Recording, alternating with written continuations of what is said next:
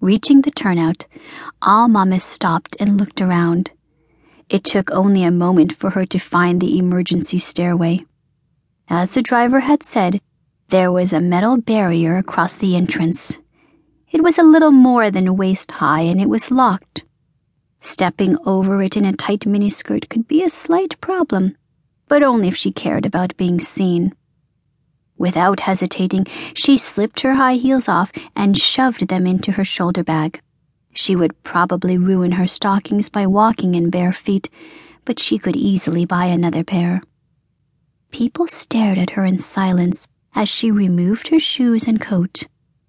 From the open window of the black Toyota Celica parked next to the turnout, Michael Jackson's high pitched voice provided her with background music. Billie Jean was playing.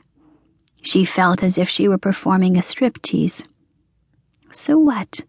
Let them look all they want. They must be bored waiting for the traffic jam to end. Sorry though, folks. This is all I'll be taking off today. Aomame slung the bag across her chest to keep it from falling. Some distance away, she could see the brand new black Toyota Crown Royal saloon in which she had been riding, its windshield reflecting the blinding glare of the afternoon sun. She could not make out the face of the driver, but she knew he must be watching. Don't let appearances fool you there's always only one reality. Aomame took in a long, deep breath and slowly let it out. Then, to the tune of Billie Jean, she swung her leg over the metal barrier. Her miniskirt rode up to her hips. Who gives a damn? Let them look all they want. Seeing what's under my skirt doesn't let them really see me as a person. Besides, her legs were the part of her body of which Aomame was the most proud.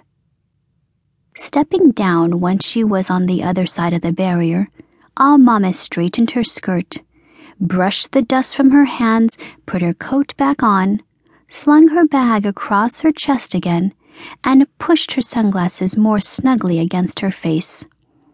The emergency stairway lay before her, a metal stairway painted gray. Plain, practical, functional. Not made for use by mini skirted women wearing only stockings on their otherwise bare feet. Nor had Junko Shimada designed Aomame's suit for use on the emergency escape stairs of Tokyo Metropolitan Expressway number 3. Another huge truck roared down the outbound side of the expressway, shaking the stairs. The breeze whistled through gaps in the stairway's metal framework. But in any case, there it was before her, the stairway. All that was left for her to do was climb down to the street. Aomame turned for one last look at the double line of cars packed on the expressway, scanning them from left to right, then right to left, like a speaker on a podium looking for questions from the audience now that she had finished her talk. There had been no movement at all trapped on the expressway with nothing else to occupy them, people were watching her every move, wondering what this woman on the far side of the barrier would do next. Ah, Aomame lightly pulled in her chin, bit her lower lip, and took stock of her audience through the dark green lenses of her sunglasses. You couldn't begin to imagine who I am, where I'm going, or what I'm about to do.